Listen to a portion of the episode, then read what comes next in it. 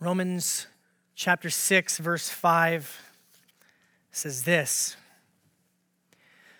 For if we have been united with him in a death like his, we shall certainly be united with him in a resurrection like his. For if we have been united with him in a death like his, we shall certainly be united with him in a resurrection like his.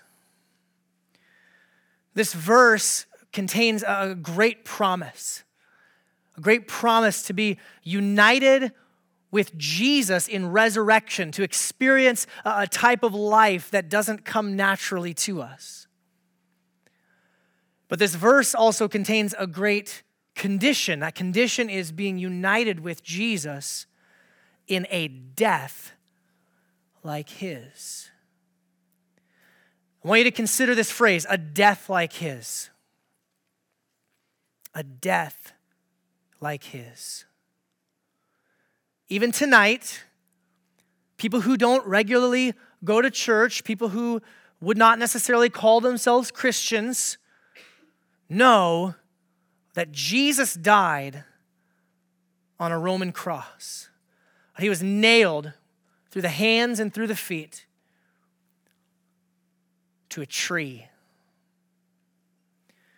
Crucifixion is what Cicero, the Roman historian, called the most extreme and ultimate punishment of slaves, and the cruelest and most disgusting penalty.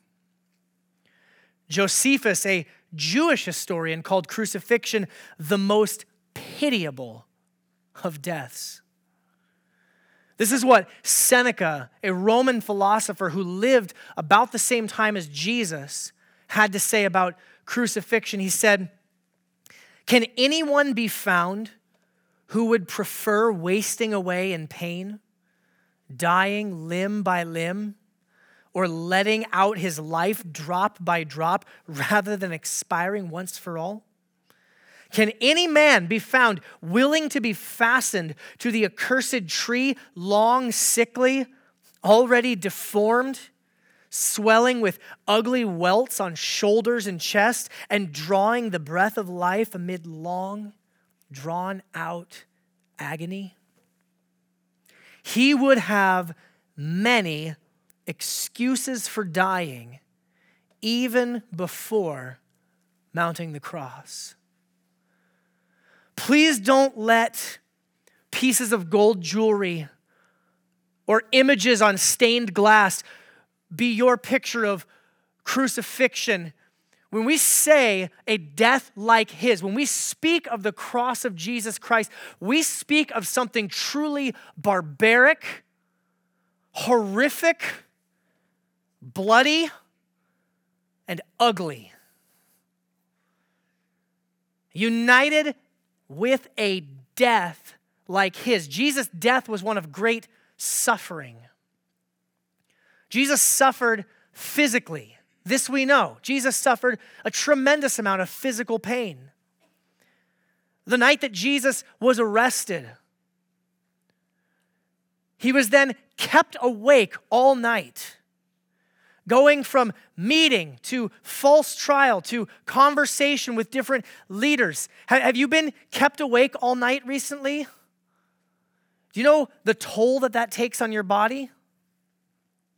As Jesus was brought into custody and as Jesus went from meeting to meeting to meeting, his captors roughed him up. They hit him in the face, they slapped him, they kicked him around. This is before he was ever sentenced. This is before he was ever executed. This was just transport, being struck and mocked and beaten up. The Roman governor, Pilate, thought, well, maybe I can punish Jesus enough so that the, the religious leaders will say, okay, that's good enough. He doesn't have to die. And so he took Jesus and had him scourged, where a cat of nine tails, a handle with, with leather straps, and at the end of each leather strap, either a, a piece of rock or a nail or a piece of bone attached to the end, and it was, it was whipped across his back across his legs, across the flesh of his shoulders, so that quite literally his flesh was hanging in ribbons off of his body. And then, as if that weren't enough, a, a rugged piece of timber was placed across his shoulders, and Jesus was then forced to carry his own crossbeam from the place of his scourging to a hill called Golgotha, the, the hill of the skull. And then, after all of that, being kept awake all night, being hit, being struck, being scourged, Jesus' hands and feet were stretched out and he was nailed to that cross. Jesus suffered physically. But there's more. Jesus suffered emotionally. This whole ordeal started on Thursday night with Judas, one of his 12 disciples, walking up to him face to face, kissing him on the cheek and saying, Greetings. All the while, it being nothing more than a ruse to help the soldiers know which person to arrest. Jesus, when he was in custody, stood before a mock trial. They had a, a a kangaroo court of sorts in the middle of the night where the Bible tells us that false witnesses were brought up to speak lies about Jesus.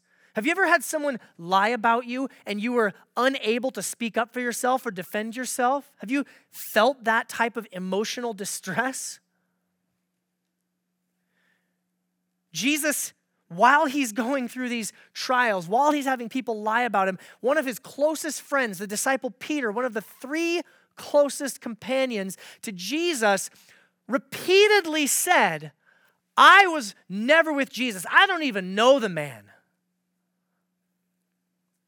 Turning his back and betraying the one who had walked so closely with him for these last few years.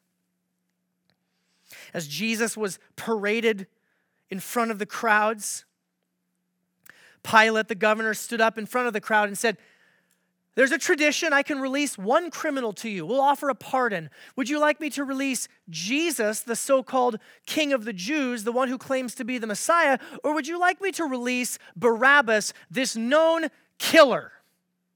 Which one would you like me to release back into the population? The people called for Barabbas. Kill Jesus. We want the murderer set free. And as Jesus walked up to the hill of Golgotha, and as Jesus was crucified on that Roman cross, the Bible tells us that people hurled insults at him. They spit on him. Do you know how degrading that is to have someone spit on you?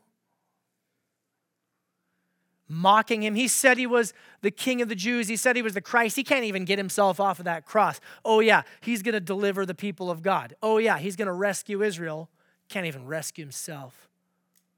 What a failure. Jesus suffered physically, Jesus suffered emotionally. Now, I would say to you that on those two accounts, Jesus' crucifixion wasn't particularly special.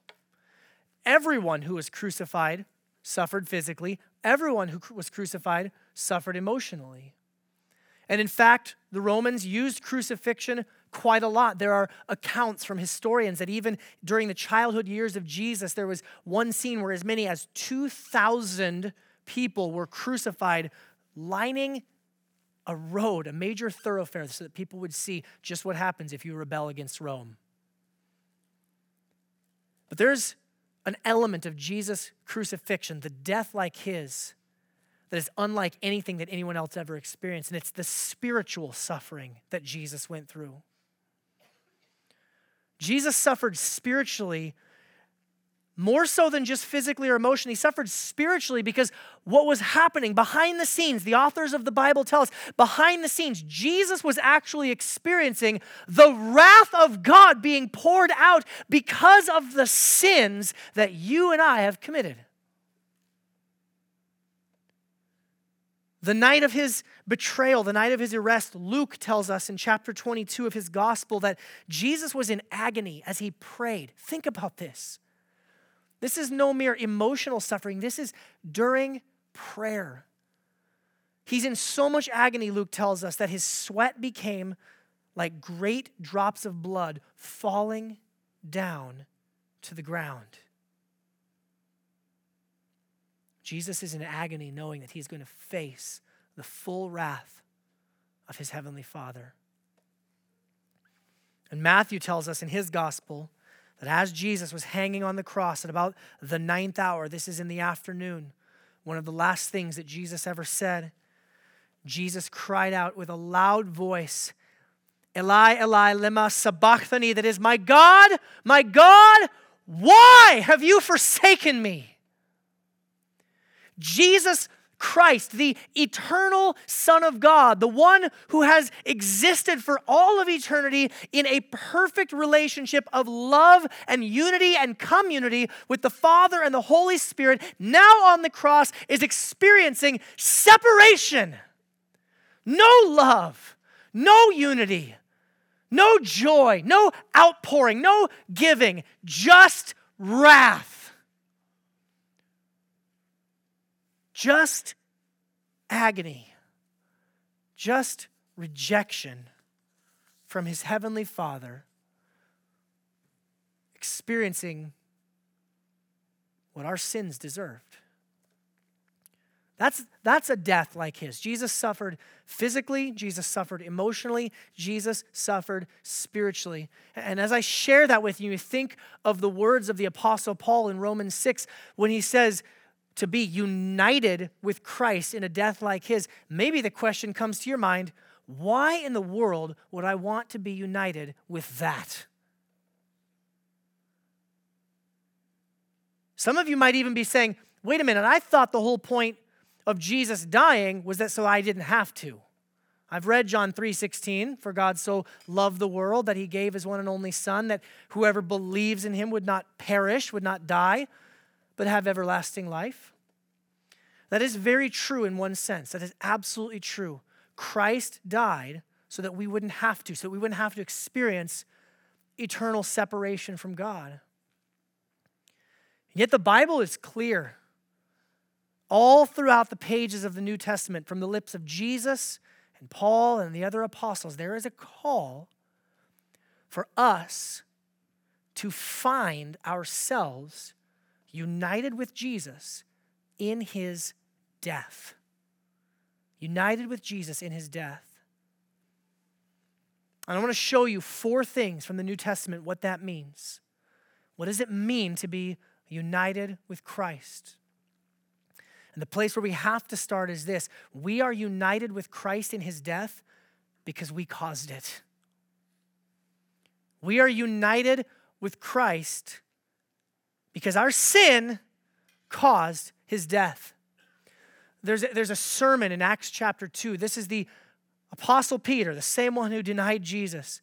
He's preaching the first sermon after the Lord Jesus ascended to heaven to sit at the right hand of the Father. Peter is preaching to this great crowd of people who have gathered into the city of Jerusalem, quite literally from the entire known world. He's preaching to them about Jesus. And he says these words under the inspiration of the Holy Spirit. He said, Jesus was delivered up according to the definite plan and foreknowledge of God. And then he looks at the people and he says, You crucified him, and you killed him by the hands of lawless men. Now, on the one hand, these people were not the ones who stretched out Jesus' hands and nailed him to the cross. These are not the Roman soldiers he's preaching to. He's preaching to a great crowd of people, quite literally from every nation on the earth. But Peter looks right at them and he says, Morally, you are responsible. It is your sin that necessitated the death of the Son of God. The cross is ugly because our sin is ugly. You want to know how God feels about sin? You look at the cross. Our rebellion against God is just that horrific. There's a, a pastor, English pastor named John Stott, who put it this way We ourselves are also guilty. If we were in their place, we would have done what they did. Indeed, we have done it. For whenever we turn away from Christ, we are crucifying the Son of God all over again and subjecting him to public disgrace. He's quoting from Hebrews chapter 6. We too sacrifice Jesus to our greed like Judas, to our envy like the priests, to our ambition like Pilate. Were you there when they crucified my Lord? The old Negro spiritual asks. And we must answer, yes, we were there.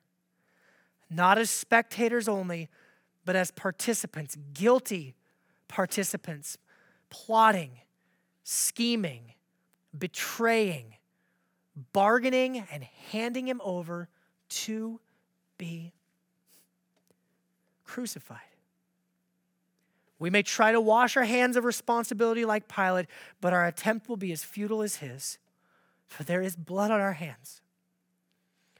Before we can begin to see the cross as something done for us, we have to see it as something done by us. Whether we like it or not, we are united with Christ in his death because our sin caused it. That should lead us to repentance. Amen. That should lead us to a brokenheartedness. That should lead us to a falling on our faces and crying out for mercy. And actually, this is where the news gets good because we're united with Christ in his death because he stood in our place. Jesus traded places with us. The apostle Paul in 2 Corinthians 5:21, one of my favorite verses in the entire Bible says, "For God made him who knew no sin to be sin, so that in him we might become the righteousness of God." For our sake, he, God, made him, Jesus, to be sin, the one who knew no sin. Do you know that Jesus' death is even that much more unjust? Because Jesus is the most innocent person who ever lived. When you see somebody who's innocent suffering, doesn't that break your heart? You see a little child going through something horrific, doesn't that break your heart? Here is Jesus, the one who never sinned, the one who literally fulfilled God's law perfectly, being treated like all of the rapists and all of the murderers and all of the idolaters and all of the greedy, all the coveters, all the liars. He's being treated like all of them combined. So that we might become the righteousness of God. This is what the, the Protestant reformer Martin Luther called the great exchange. All our sin on Jesus, all his righteousness on us. So that when God looks at you, despite all of the sinfulness and brokenness that you are well aware of, you're well aware of it, God's well aware of it. But when he looks at you, he looks at you as righteous. J.I. Packer, another English preacher, says it this way Jesus knew on the cross all the pain, physical and mental, that man could inflict, and also the divine wrath and rejection that my sins deserve. For he was there in my place, making atonement for me. All we like sheep have gone astray, and the Lord has laid on him the iniquity of us all. If that first truth would cause our hearts to break in pieces, that second truth should cause our hearts to overflow with joy.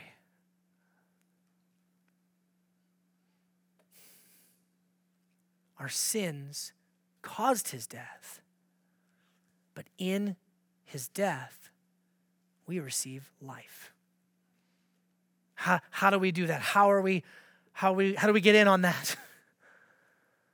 It's the third thing I want you to know about being united with Christ. We are united with Christ by faith alone in Christ alone. A lot of people try a lot of things to make their conscience feel at ease. But the Bible would tell us quite plainly that our only hope is by throwing all of our chips in the middle of the table and saying, I'm going all in on Jesus. I'm placing my faith entirely in Jesus. The reformers would talk about faith. They would talk about how faith is more than just knowing the right information, and that faith is more than just believing that that information is true, but really acting upon it. I, have got no other hope. I'm, I'm connecting myself up to Jesus. I'm on Team Jesus. There's no other way that I'm going to have my sins forgiven. Great verse in Ephesians 2. The Apostle Paul summarizes it this way He says, It is by grace you have been saved through faith. And this is not your own doing, it is the gift of God, not a result of works, so that no one may boast. A lot of people come to God with this mistaken idea that I have to try really hard and be really good. And if I just do enough good deeds to outweigh my bad deeds, then God will love me. The Bible says wrong. It is by grace through faith that you are saved. It's faith is the, the, the tool that God uses to connect you to Him. John Owen, a, a Puritan writer and preacher, puts it this way He says, This is what I aim at Unless a man be regenerate, that means born again, unless he be a believer, all attempts that he can make for mortification or, or putting sin to death, trying to be a different person, all his attempts, be they never so specious and promising, let him follow them with never so much diligence, earnestness, watchfulness, and intention of mind and spirit, are to no purpose. It's kind of old fashioned language, but what John Owen is saying, unless somebody is, is united to Christ by faith, unless they're regenerated, unless they're saved, all of their best attempts at being good are to no purpose. Keep trying, keep trying, keep trying. It's, it's a waste of time unless you are first united to Christ by faith. And it is only after we have been united to Christ by faith that then we can start to follow in his example. We can pick up our cross and we can follow him. That's the fourth thing I want you to see. We are united with the death of Jesus by doing what he said, by picking up our cross and following him. This is what Jesus himself said, Matthew 16. If anyone would come after me, let him deny himself, take up his cross. That does not necessarily mean literally take up a cross, although many of the people that Jesus was speaking to did die on a Roman cross like him. But what Jesus is saying is, you want things, you have desires, you have all sorts of ways that you want to live life on your terms. Jesus says, I want you to deny yourself, take up your cross, and follow me. For whoever would save his life will lose it, but whoever loses his life for my sake will find it dying to our own desires, pleading with God to change us, seeking to model our lives after Christ's example. But the, the order is so important. Please hear me. We only do that after we have been united by faith. John Piper, a pastor and author, puts it very well. He says, Imitation is not salvation, but salvation brings imitation. Isn't that good? Christ is not given to us first as model, but as Savior. In the experience of the believer, first comes the pardon of Christ, then the pattern of Christ. In fact, only when we experience the pardon of Christ can He become a pattern for us. Do you know that God wants you to live your life in such a way where you say no to sin more tomorrow than you did today. And you say yes to Jesus more the day after that than you did today. We're united to Christ by faith. And so then we're freed to live a new life in Him. There's a, uh, there's a leadership saying, I don't know exactly where it came up recently, but it seemed appropriate in the context of Good Friday. It said, in context of leadership, never let them see you bleed. Anybody ever heard that? Never let them see you bleed. It's actually been used in a lot of movies. Characters, you know, strong characters like James Bond and I think Hercules in a recent movie said that. Never let them see you bleed. You want to lead people, you got to inspire them. Don't let them see your weakness. Don't let them see you hurting. And yet, here we have Jesus Christ, the Son of God, bleeding publicly, humiliated. Why? For us. How many of you are tired of trying to be strong on your own? Never let him see you bleed. I invite you to Jesus, to be united with him in his death. For any of you who are here tonight who are not Christians, my invitation to you, Jesus' invitation to you is see me bleed and know that it was for you and all of the weaknesses, all of the flaws, all of the sins, all of the failures that you're so ashamed of, let me take them upon myself and instead let me give you my righteousness. And for those of you who already have, have made that step, you are united to Christ by faith. Where is God asking you to, to grow more deeply in your trust in His death for you? That you would be more united with Christ than you were before. And so I want to ask a few questions and I want to have these up on the screen. I want you to think about these and reflect on these questions. Number one, do you see that you are united with Christ's death because you caused it? And does that lead you to repentance? Do you believe that you are united with Christ's death because he stood in your place? And does that lead you to hope and to joy? Number three, quite simply, are you united with Christ's death by faith? Have you made that step? Have you acknowledged your sin, cried out for his mercy? And number four, does the pattern of your life follow Christ's call to die? And I want to invite you to a minute of silent reflection. We'll leave these words up on the screen.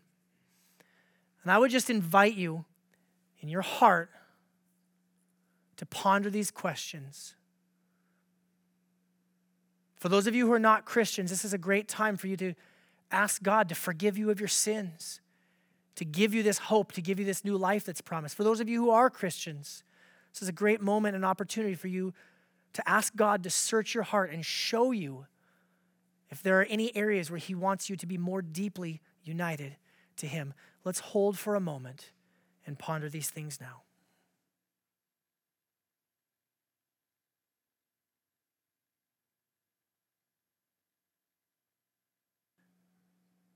Father God, I thank you that though our sin is great, your grace is greater still. God, if there is anyone here tonight who, for the first time, prayed a simple prayer, God, asking you to just take their sin and to give them the righteousness of Jesus. I pray, God, that you would overwhelm them right now with the sense of your pardon, your mercy on them, your love for them. God, for anyone here tonight who has, as a Christian, prayed prayers of repentance, God, I pray you would help them to know that there's no wrath left for them, but there's only grace as we are united with Christ in his death. Thank you for this in Jesus' name. Amen. As we began our time with a corporate prayer of confession of sin, having now confessed our sins and heard the word of the gospel, let me just speak over you an assurance of pardon. That those of you who have placed your faith in Jesus can know that you are loved and you are forgiven. I'll pray this and then we'll all say these last words at the end together. Let me read this over you. Hear the good news. Christ died for us. Christ rose for us. Christ reigns in power for us. Christ prays for us. Anyone who is in Christ is a new creation. The old life has gone, the new life has begun. Believe the good news of the gospel. In Jesus Christ, you are forgiven. And let's all say it together Thanks be to God. Our God is good. Amen. We're going to enter into a time of response now around the Lord's table. So I'd like to invite our communion servers to come forward and get in place if they would. As they get in place, let me read these words from Luke chapter 22 regarding what we're about to celebrate. This is the night of Jesus' betrayal. When the hour came, he reclined at the table and the apostles with him. And he said to them, I have earnestly desired to eat this Passover with you before I suffer. For I tell you, I will not eat it until it is fulfilled in the kingdom of God. And he took a cup, and when he had given thanks, he said, Take this and divide it among yourselves. For I tell you that from now on I will not drink of the fruit of the vine until the kingdom of God comes. And he took bread, and when he had given thanks, he broke it and gave it to them, saying, This is my body, which is given for you. Do this in remembrance of me. And likewise, the cup after they had eaten, saying, This cup that is poured out for you is the new covenant in my blood. This is for Christians. If you've trusted in Jesus tonight, you're welcome to join us at the table. If you're a guest or a visitor from another church, you're welcome to join us at the table. And tonight, as we eat of the bread and drink of the cup, I pray that God would more deeply unite you in your heart and your spirit and your body with Jesus. And I'll invite you to respond when you're ready. There's no need to spring to your feet if you'd like to sit and reflect for a moment before coming forward. The band is going to lead us in some songs that celebrate the death of Jesus and his resurrection and the sacrifice, the price that he paid on our behalf. And so let me pray for us. And we'll begin a time of response through song and through a celebration of the table. God, we thank you that though our sins caused the death of Christ, it is in his death we find forgiveness and we find eternal life. I pray tonight you would strengthen our faith as we sing and as we celebrate around this table as brothers and sisters in Christ. We pray all of this in Jesus' good name. Amen.